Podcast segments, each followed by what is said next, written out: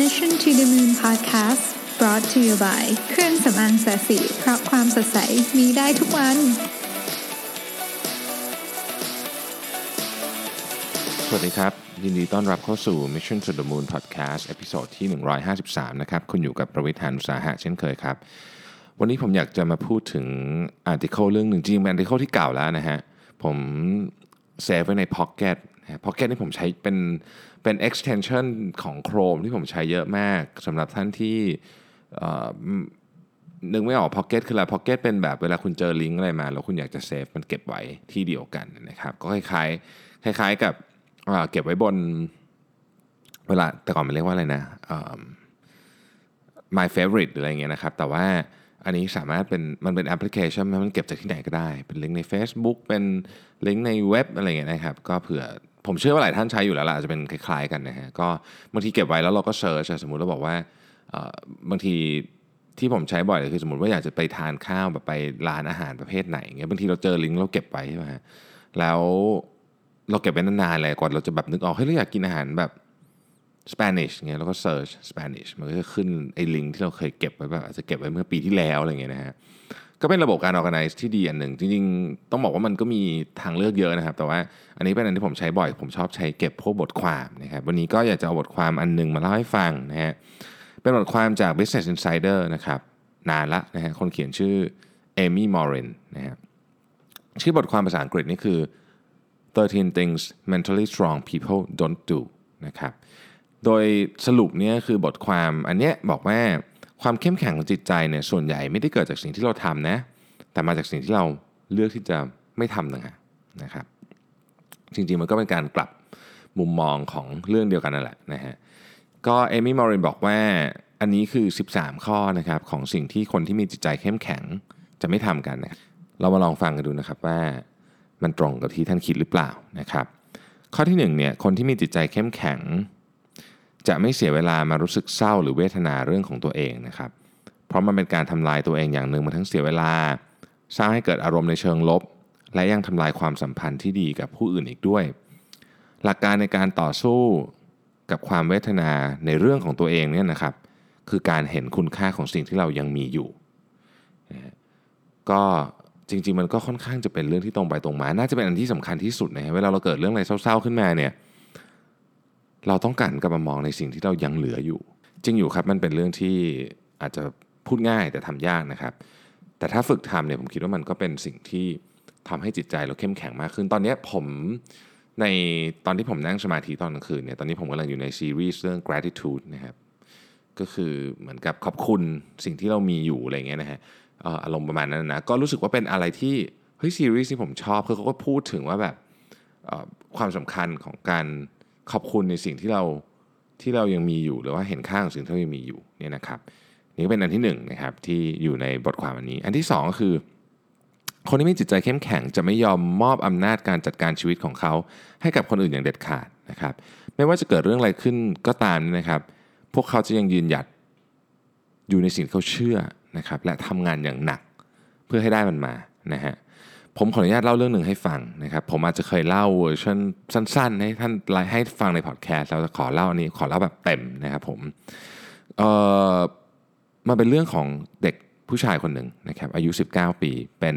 ชาวแคนาดานะครับชื่อเทอร์รี่สแตนลีย์ฟ็อกซ์นะครับเอ่อเทอร์รี่ฟ็อกซ์เนี่ยก็จริง ๆ ก็มีชีวิตใกล้เคียงนะกับเพื่อนในในวัย 19 ของเขาอะนะครับก็คือ ชอบเล่นกีฬานะเขาเป็นทั้งนักฟุตบอล รักบี้บาสเกตบอล และเบสบอลนะครับ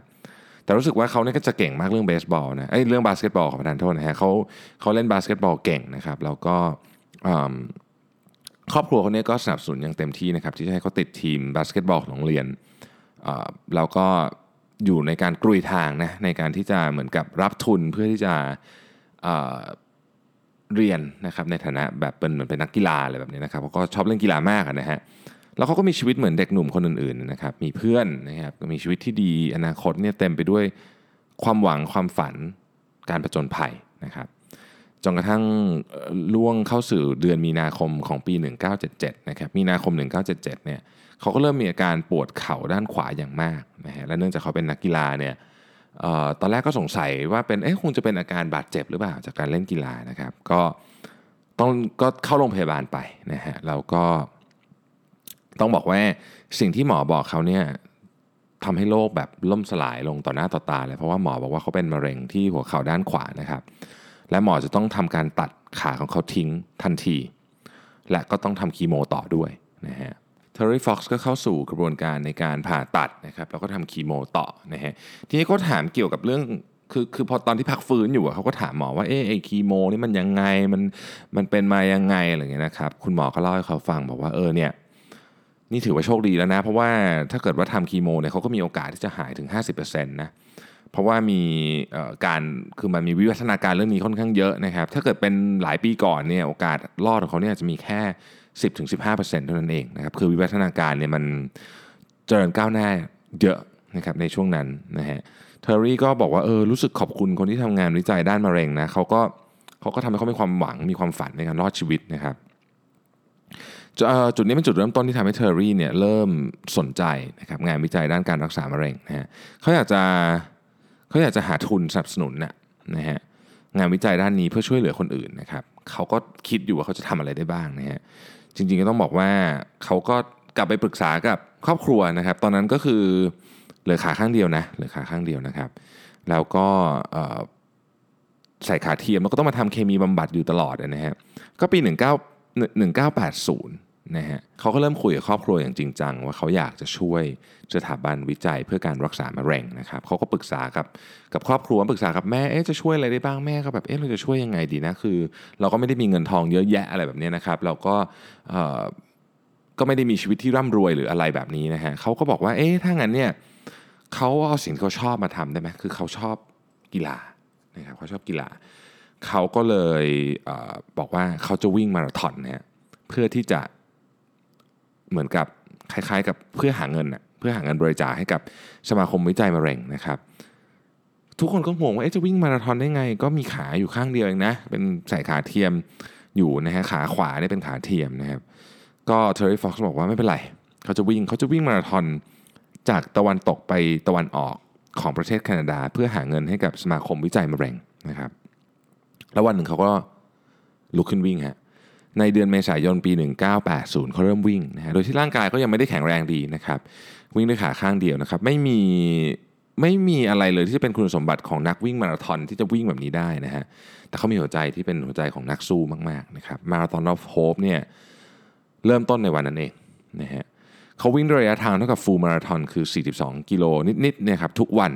ไม่ว่าฝนจะตกแดดจะออกจะหนาวจะร้อนอะไรเนี่ยนะครับ เขาก็วิ่งทุกวันนะครับก็ตอนแรกๆก็ยังไม่ได้มีใครมาสนใจอะไรเขาเท่าไหร่นะฮะแล้วสมัยก่อนก็ยังไม่มี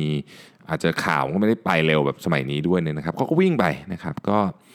ก็ก็วิ่งไปเรื่อยๆนะฮะจนกระทั่งสักพักก็เริ่มมีคนมาสนใจเออเฮ้ยคนนี้ทำอะไรนะฮะก็เริ่มมีข่าวออกมีอะไรออกบ้าง แต่เขายังไม่ได้เยอะแม่นะครับเขาก็ก็เอ่อ ได้รับเงินบริจาคเพิ่มขึ้นนะครับสื่อต่างๆ ก็เริ่มให้พื้นที่และเริ่มพูดถึงเกาะติดนะครับเรื่องเรื่องของ t e r r y Fox ซึ่งผมคิดว่าน่าจะเป็นอารมณ์แนวๆที่พี่ตูนวิ่งนะฮะทุกคนก็ชื่นชมนะในหัวใจอันแข็งแกร่งของเด็กหนุ่มที่มีขาเพียงข้างเดียวคนนี้นะครับชื่อเสียงของเขาเนี่ยโด่งดังถึงขีดสุดเลยนะคือพอพอเริ่มวิ่งมาเรื่อยเนี่ยคนก็เริ่มรู้ขึ้นเยอะขึ้นเรื่อยเขามาจากฝั่งขวาใช่ไหมฮะวิ่งมาถึงออนทาริโอนะครับตอนนี้คือทุกคนได้ยินชื่อเขาหมดละนะครับก็ก็ ชื่อเสียงโด่งดังนะครับวิ่งมาถึงออนทริโอเนี่ยเขาก็ได้รับเกียรตินะฮะให้เตะลูกฟุตบอลเปิดสนาม Canadian Football League นะครับก็คือเป็นลีกที่ใหญ่แบบที่สุดของแคนาดานะฮะแฟนบอลนี่แน่นขนาดเลยนะฮะก็พอลูกฟุตบอลเนี่ยพ้นขาเขาเข้าพ้นขาไปเนี่ยนะครับเตะไปปุ๊บเนี่ยนะฮะก็ทุกคนในสนามเนี่ยก็ยืนขึ้นและปรบมือให้นะครับ คือผู้บรรมันเขาบอกว่า ผู้บรรยายในสนามเนี่ยนะครับซาบซึ้งถึงกับว่ากลั้นน้ำตาไว้ไม่อยู่เลยนะฮะหลังจากวันนั้นเนี่ยเงินบริจาคก็เริ่มไหลมาเทมานะครับเทอร์รี่ฟ็อกซ์วิ่งไงครับวิ่งไปเรื่อยนะครับระหว่างวิ่งก็มีอาการบาดเจ็บอะไรบ้างนิดหน่อย แต่ก็ลุกขึ้นมาวิ่งตลอดนะครับจนกระทั่งวันหนึ่งฮะ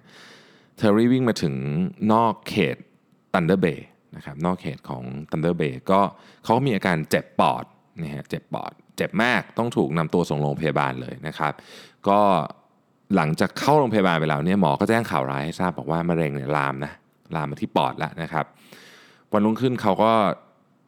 นักข่าวก็มารอนะฮะเขาก็แถลงข่าวเลยน้ำตานองหน้าเลยบอกว่า เขาคงจะวิ่งต่อไปไม่ได้ละสิ่งที่เขาตั้งใจจะทำอะคือจะวิ่งไปถึงฝั่งตะวันออกของแคนาดาเนี่ยคงไม่ถึง อันนี้คือเกินเกินครึ่งนะครับวิ่งมาเกินครึ่งแคนาดาเป็นประเทศที่ใหญ่มากใช่ไหมแต่วันนี้วิ่งมาเกินครึ่งแล้วนะครับเทอร์รี่ฟ็อกซ์วิ่งไปได้ทั้งหมด 143 วันนะ ระยะทางรวม 5,373 กิโลเมตรนะครับหลังจากนั้นเนี่ยเทอร์รี่ก็ถูกนำตัวส่งเข้าโรงพยาบาลนะครับและต่อสู้กับโรคร้ายเนี่ยอีกหลายเดือนนะครับจนในที่สุดเนี่ยเดือนมิถุนายนปี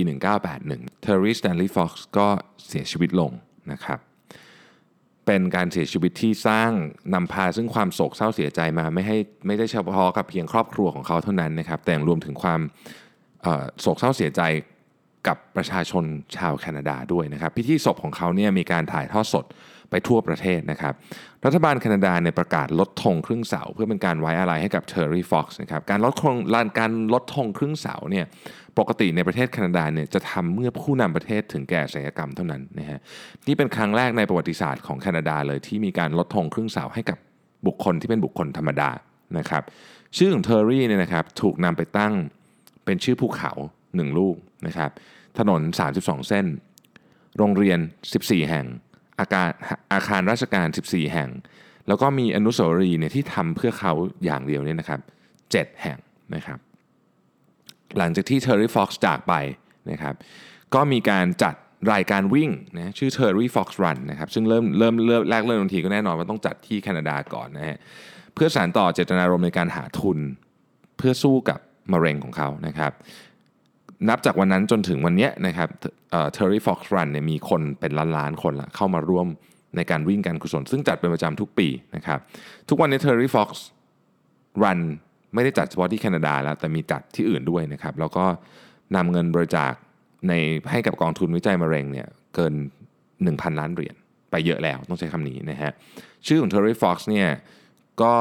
เป็นชื่อที่เรียกว่าสร้าง เงินทุนเงินบริจาคมากมายให้กับการต่อสู้กับโรคมะเร็งนะครับแม้ว่าเขาจะจากไปนานแล้วเนี่ยนะครับแต่เขาเนี่ยยังอยู่ในใจของชาวแคนาดาในฐานะฮีโร่ของประเทศเสมอนะครับต้องบอกว่าในวันที่เทอร์รี่ฟ็อกซ์ตัดสินใจออกวิ่งเนี่ยเขาไม่มีอะไรเลยนะครับนอกจากความมุ่งมั่นนะแล้วก็เขาเขาจะเขาไม่ยอมให้การถูกตัดขาเนี่ยมาจัดการกับชีวิตของเขานะครับแล้วก็ในที่สุดเขาก็กลายเป็น หนึ่งในตำนานของฮีโร่ที่โลกนี้ต้องจดจำไว้นะฮะนี่เป็นเพียงหนึ่งคนเท่านั้นนะที่ต่อสู้กับเรียกว่าความลำบากเหตุการณ์ร้ายๆที่เกิดขึ้นในชีวิตแล้วยึดมั่นนะครับในเป้าหมายจนทำให้สำเร็จจนได้ นั่นคือข้อที่2นะฮะข้อที่ 3 ก็คือคนที่มีจิตใจเข้มแข็งเนี่ยจะยอมรับการเปลี่ยนแปลงได้ การเปลี่ยนแปลงเป็นเรื่องที่น่ากลัวเสมอนะครับแต่ยิ่งรอนานเท่าไหร่ที่จะตอบสนองต่อการเปลี่ยนแปลงนั้น มันก็ยิ่งยากขึ้นนะครับข้อที่4เนี่ยคนที่ไม่จิตใจเข้มแข็งจะไม่โฟกัสกับสิ่งที่เขาควบคุมไม่ได้นะครับเพราะมันไม่มีประโยชน์อะไรอะ่ะนะมันจะทำให้ปวดหัวเครียดเเขาจะเลือกโฟกัสในสิ่งที่พวกเขาควบคุมได้ดีกว่านะครับนะข้อ 5 ก็คือคนที่มีจิตใจเข้มแข็งจะไม่พยายามที่จะเอาใจทุกคนนะครับ มันมีหลายครั้งที่เราอาจจะตัดสินตัวเอง โดยวัดค่าว่าคนอื่นคิดกับเรายังไงนะครับ ซึ่งอันเนี้ยอาจจะทำให้จิตใจเราเนี่ยต้องบอกว่าเหนื่อยอะ่ะคือเวลาเราวัดค่าของตัวเองจากสิ่งที่คนอื่นคิดกับเราเนี่ยนะครับมันเหนื่อยเนาะการพยายามเอาใจทุกคนตลอดเวลานั้นเสียทั้งเวลาเสียทั้งงานทำให้ถูกชักจูงได้ง่ายและในความเป็นจริงแล้วเนี่ยไม่มีใครเอาใจทุกคนได้ตลอดเวลาอยู่ดีอะนะครับ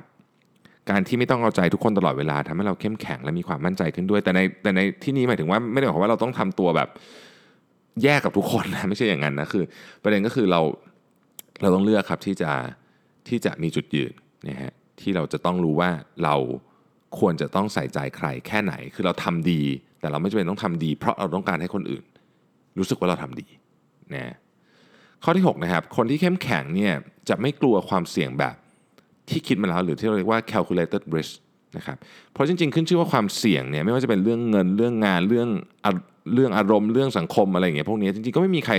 ชอบเท่าไหร่หรอกนะครับ แต่ว่ากุญแจสำคัญของการบริหารจัดการความเสี่ยงคือความรู้ครับพูดทีนะฮะกุญแจสำคัญของการบริหารจัดการความเสี่ยงคือความรู้ หากเราวิเคราะห์และเข้าใจความเสี่ยงเนี่ยความน่ากลัวมันก็ลดลงนะคำถามที่เราต้องต้องต้องตั้งหรือว่าควรจะต้องตั้งอะไรกันนะครับ เวลาเราเจอความเสี่ยงมันจะเป็นคำถามทำนองนี้เช่น ถ้าทำโปรเจกต์นี้ จะเสียเงินเท่าไหร่นะครับ ถ้าทำโปรเจกต์นี้ เจอเรื่องเหล่านี้จะทำให้มันไม่สำเร็จมันคืออะไรบ้างนะครับ เรามีทางเลือกอย่างไรบ้างนะฮะหรือถ้าสถานการณ์ที่ดีที่สุดในตอนนี้ที่เกิดขึ้นเราเรียกว่า best case scenario เนี่ยเราจะได้รับอะไรบ้างจากเรื่องนี้ คุ้มไหมกับความเสี่ยง หากสถานการณ์มันเลวร้ายที่สุดคือ worst case scenario เราจะเจออะไรบ้างจากเรื่องนี้ เราจะสามารถปิดความเสี่ยงของ worst case scenario ได้อย่างไรนะครับ อันต่อไปก็จะเป็นว่าความเสี่ยงนี้จะช่วยให้เราเข้าใกล้เป้าหมายของเราได้มากขึ้นอย่างไรนะครับคำถามนี้ผมชอบที่สุด คือการตัดสินใจครั้งนี้จะมีความสำคัญแค่ไหนอีก 5 ปีต่อจากนี้สำหรับเรา หรืออาจจะเป็นคำถามที่ง่ายมาก เช่น ถ้าเราไม่ได้ทำเรื่องนี้ถ้าเราไม่ได้ทำเรื่องนี้เราจะเสียใจไหมข้อที่7นะครับคนเข้มแข็งจะไม่มัวมานั่งคิดถึงแต่เรื่องอดีตเนี่ยเพราะว่าอดีตมันผ่านไปแล้วนะครับ เรียนรู้จากมันได้ แต่ว่าการไปนั่งคิดวนไปวนมาเนี่ยไม่มีประโยชน์อะไรนะครับสิ่งที่ดีที่สุดคือการโฟกัสไปกับปัจจุบันเพื่ออนาคตที่ดีกว่านะครับมันมีคำพูดหนึ่งคุณแม่ผมชอบพูดตอนเด็กๆ คือคือพูดจริง ๆ พูดมาตลอดจนโตเลยเนี่ยนะครับผมชอบมากนะมันเป็นคำพูดของฝรั่งบอกว่า don't cry over spilled milk คือไม่ต้องอย่าไปร้องไห้กับนมที่มันหกไปแล้วนะครับเพราะมันไม่มีประโยชน์อะไรนะคุณแม่คุณแม่ผมพูดบ่อยมากนะครับเนี่ยผมได้ยินแบบ บ่อยมาก ซึ่งมันก็มีความหมายตรงตัวเลยคือ ไม่มีประโยชน์ที่จะเสียใจกับเรื่องที่ผ่านไปแล้วนะครับ การคิดถึงอดีตเพื่อเรียนรู้ดีนะครับ เรียนรู้จากบทเรียนดีนะครับ เรียนรู้จากความผิดพลาดดี แต่ไม่มีประโยชน์อะไรถ้าเราคิดแล้วจะไปไปจมอยู่กับอารมณ์เศร้าๆนะครับ ข้อที่ 8 คือคนเข้มแข็งเนี่ยจะไม่ทำความผิดเดิมซ้ำไปซ้ำมา อ่าอันนี้สำคัญนะฮะ เวลาเราบอกว่าความผิดเนี่ยเป็นบทเรียนเนี่ย ไม่ได้หมายความว่าเราต้องเรียนซ้ำชั้นตลอดเวลานะครับ ก็คือไอ้เรื่องเดิมก็ไม่ควรจะต้องทำผิดแล้วนะครับ แต่ว่าเวลาคนเข้มแข็งทำผิดเนี่ยเขาจะไม่โยนความผิดไปให้คนอื่นนะครับ เพราะเวลาเราจะเรียนรู้จากความผิดได้ เพื่อที่จะไม่ทำมันซ้ำอีกเนี่ยนะฮะมันจะต้องเป็นความผิดที่เป็นความผิดของเราฮะ คือเราต้องยอมรับก่อนว่านี่คือความผิดของฉัน เมื่อไหร่คุณเริ่มโยนให้คนอื่นปุ๊บเนี่ยคุณจะไม่เรียนรู้อะไรเลย เพราะว่าคุณจะไม่คิดว่ามันเป็นความผิดของคุณ คุณก็ไม่จะไม่เรียนรู้จากมัน แต่ถ้าเรายอมรับว่าโอเค นี่คือความผิดของฉันนะครับ เราก็จะเรียนรู้การเรียนรู้นี่แหละ คือสิ่งที่ป้องกันไม่ให้มันเกิดขึ้นอีกนะฮะข้อ9ครับคนเข้มแข็งจะไม่อิจฉากับความสำเร็จของคนอื่นเนี่ยความอิจฉาเนี่ยเป็นเป็นพลังงานนะครับ เป็นพลังงานชนิดหนึ่ง เป็นพลังงานที่มีด้านลบซ่อนอยู่ เพื่อราวันประทุเลยต้องใช้คำนี้นะฮะการเอาใจของเราไปโฟกัสกับความสำเร็จของคนอื่นเนี่ยเท่ากับว่าเราสูญเสียโฟกัส กับเรื่องที่เราอยากจะสร้างความสำเร็จของตัวเองนะครับผมขออนุญาตทวนอีกครั้งนะฮะการเอาใจของเราไปโฟกัส กับความสำเร็จของคนอื่นทำให้เราเสียโฟกัสกับการสร้างความสำเร็จของตัวเองนะครับข้อที่ 10ครับคนเข้มแข็งจะไม่ยอมแพ้ต่อความล้มเหลวอย่างง่าย ๆ เพราะ คนเหล่านี้รู้ดีว่าความสำเร็จนั้นไม่ได้มาได้ทันทีนะฮะเส้นทางของความสำเร็จมักปูไปด้วยความล้มเหลวเสมอนะครับคนที่สำเร็จมากมายบนโลกนี้ ต่างเจอกับความล้มเหลวมา นับครั้งไม่ถ้วนนะฮะไมเคิลจอร์แดนเนี่ยก่อนจะมาเป็นนักบาสเกตบอลระดับโลกก็เคยถูกคัดออกจากทีมบาสเกตบอลสมัยมัธยมมาแล้วนะครับ The Beatles เนี่ยก่อนจะมาเป็นวงดนตรีที่ยิ่งใหญ่ที่สุดของโลกเนี่ยนะครับ อันดับหนึ่งในเชิงของอเขาเรียกว่า เพลงที่ขายออกไปเนี่ยนะฮะก็เคยถูกปฏิเสธจากค่าย Decca Records นะครับและเคยถูกปรามาสไว้เลยนะจากจากเหมือนผู้จัดการของค่ายว่าวงนี้ไม่มีอนาคตในวงการบันเทิงหรอกนะครับสตีฟ จ็อบส์เองก่อนจะมาเป็น CEO ของ Apple นะครับแบรนด์ที่ดีที่สุดของโลกในอย่างทุกวันนี้เนี่ยนะฮะก็เคยถูกไล่ออกจากบริษัทที่ตัวเองตั้งขึ้นมาแล้วตอนอายุ 30 เป็น founder ก็โดนไล่ออกนะครับวอลต์ ดิสนีย์ก่อนที่จะมาตั้งบริษัทวอลต์ ดิสนีย์ Company เนี่ยนะครับก็ เคยโดนไล่ออกจากหนังสือพิมพ์ด้วยเหตุผลที่ที่ที่บอกว่าขาดความคิดสร้างสรรค์ และไม่มีไอเดียเป็นของตัวเองนะครับวอลดิสนีย์นะฮะถูกไล่ออกด้วยเหตุผลนี้นะครับ และมีตัวใหญ่มากมายนะไม่ท้วนนะครับ J.K. Rowling อะไรเงี้ยมีเต็มไปหมดเลยนะครับ มีไปหาอ่านได้เต็มไปหมด แต่ว่าคนเหล่านี้หลังจากล้มไปแล้วเนี่ยสำคัญคือเขากลับมา ยืนต่อสู้ได้นะครับ แล้วก็สู้มาอีกหลายครั้งด้วยอย่างวอลดิสนีย์นี่ทำบริษัทเจ๊งมาไม่รู้กี่รอบนะฮะกว่าจะมีวอลดิสนีย์ในวันนี้นะครับ ข้อ 11 คือคนที่จิตใจเข้มแข็งไม่กลัวการที่จะอยู่คนเดียวฮะจริง ๆ การที่เรามีเวลาอยู่คนเดียวบ้างเนี่ยทำให้เรามีเวลาคิดนะมีเวลาคิดว่าอะไรคือสิ่งที่สำคัญอะไรคือสิ่งที่ไม่สำคัญ มีเวลาจัดลำดับความสำคัญของชีวิตได้นะครับ ข้อ 12 คือคนที่จิตใจเข้มแข็งไม่คิดว่าโลกนี้หรือสังคมนี้ติดหนี้บุญคุณอะไรเขา มันมีคนคิดแบบนี้นะ มันมีคนคิดว่าเฮ้ยเหมือนกับโลกนี้ติดนี้บุญคุณฉันต้องทำอะไรให้ฉันสิอะไรแบบนี้นะครับคนที่จิตใจเข้มแข็งจะไม่คิดอย่างนี้ฮะเพราะในชีวิตเนี่ยบางทีมันง่ายมากนะที่จะโกรธโลกโกรธสังคม เพราะว่าเรารู้สึกว่ามันไม่ยุติธรรม มันก็คงไม่ยุติธรรมจริงๆแหละนะครับแต่ในความเป็นจริงก็คือโลกนี้และชีวิตนี้ไม่ได้ถูกสร้างมาให้ยุติธรรมอยู่แล้วนะถ้าเรากลับไปดูนะครับ ทุกเรื่องนะครับมันมันมันเป็นอย่างนี้ของมันอยู่แล้วนะฮะคน คนที่เข้มแข็งจะเข้าใจเรื่องนี้ดี หากบางครั้งเราเห็นว่าชีวิตคนอื่น ดีมีความสุขมากกว่าเรา หรือแย่กว่าเราทุกกว่าเรา นั่นก็คือเพราะมันเป็นชีวิตฮะจะบอกว่ามันเหมือนกับการเล่นไพ่ก็ได้ บางทีไพ่เราก็ดีบางทีไพ่เราก็ร้าย ไม่ได้หมายความว่าทุกอย่างเกิดขึ้นอยู่กับโชคแต่หลายอย่าง มันก็เป็นสิ่งที่เรานอกเหนือการควบคุมของเราจริงๆมันดูเหมือนจะไม่ยุติธรรมในหลายครั้งนะครับ สิ่งสำคัญคือโฟกัส กับความพยายามที่เราใส่เข้าไปในการพัฒนาตัวเองในการเรียนรู้ยอมรับคำวิพากษ์วิจารณ์นะครับมีวินัยทำงานหนัก เดินหน้าทำชีวิตของตัวเองให้ดีที่สุด อย่าไปเสียเวลาเอาตัวเองไปเปรียบเทียบกับใครเพราะมันไม่มีประโยชน์และมันเสียเวลาในการที่เราจะใช้ชีวิตอะนะฮะข้อสุดท้ายข้อที่ 13นะครับคนที่มีจิตใจเข้มแข็งรู้ว่าของทุกอย่างต้องใช้เวลา พวกเขารู้ว่าความสำเร็จไม่สามารถมาได้ในช่วข้ามคืนนะครับ พวกเขาอดทน พอที่จะรอ ในขณะที่คนจิตใจอ่อนแอมักรอไม่ไหวอะ่ะมักจะตัดสินใจเลือกอะไรที่ได้ผลเร็วๆง่าย ๆ ไปก่อนนะครับ ส่วนใหญ่คนที่จิตใจอ่อนแอจึงอดได้ของดีนะครับเพราะของดีต้องรอนะฮะเราเห็นตัวอย่างแบบนี้มาเยอะมากแล้วจำเรื่อง Marshmallow Test ได้ใช่ไหมครับ ไม่ว่าจะเป็นเรื่องการการลงทุนการออกกำลังกายอะไรพวกนี้เต็มหมดเลยนะฮะสิ่งสำคัญก็คือว่า เวลาเราจะรู้ว่าเขาเรียกว่ามันต้องใช้เวลารอเนี่ยเขาเขาให้ ฝรั่งเขาชอบบอกว่าต้องต้องจาต้องจับต้องไปที่เป้าหมาย keep your eye on the prize นะครับทำงานหนัก เข้าใจกระบวนการโฟกัสที่เป้าหมายนะครับระหว่างทางมันต้องเจอความผิดหวังล้มเหลวบ้างแหละนะฮะแต่คนที่เข้มแข็งเนี่ยจะอดทนพอ มองเห็นภาพใหญ่และความสำเร็จก็จะตามมาในที่สุดนะครับ เป็นบทความที่ดีนะ ผมชอบมันอาจจะฟังดูไม่ได้ซับซ้อนอะไร ก็ค่อนข้างจะเบสิกแต่ว่าผมรู้สึกว่ามันเป็นความจริงของชีวิตที่หลายครั้งเราก็ลืมๆไปนะฮะ ผมเซฟบทความนี้ไว้อ่านเวลาดาวๆเบื่อๆถึงเซ็งนะครับก็หยิบขึ้นมาอ่านแล้วก็แบบเออจริงด้วยมันก็เป็นอย่างนี้แหละนะฮะชีวิตก็อย่างนี้แหละนะฮะเราก็ถ้าเราเป็นคนที่จิตใจเข้มแข็งก็ลองดูว่า 13 ข้อนี้เนี่ยเป็นแนวทางได้ไหมนะครับวันนี้อาจจะมามูดแบบไม่สดใสนิดนึงนะครับแต่ผมคิดว่าชีวิตคนเราเป็นอย่างนี้นะครับ มันขึ้นขึ้นลงลงแล้วก็เราก็ต้องหาทางจัดการบริหารสภาพจิตใจของเราให้ได้นะครับ ขอบคุณทุกท่านมากนะครับ ที่ติดตาม Mission to the Moon Podcast ขอบคุณทุกคำถามนะครับ สัปดาห์นี้คำถามเยอะนะ นี่เพิ่งวันอะไรเองเนี่ย เพิ่งวันพุธนะฮะคำถามก็มาค่อนข้างเยอะแล้วนะครับ แล้วก็เดี๋ยวจะตอบให้ในวันอาทิตย์เหมือนเหมือนเช่นเคยนะครับผม วันนี้ขอบคุณและ สวัสดีครับ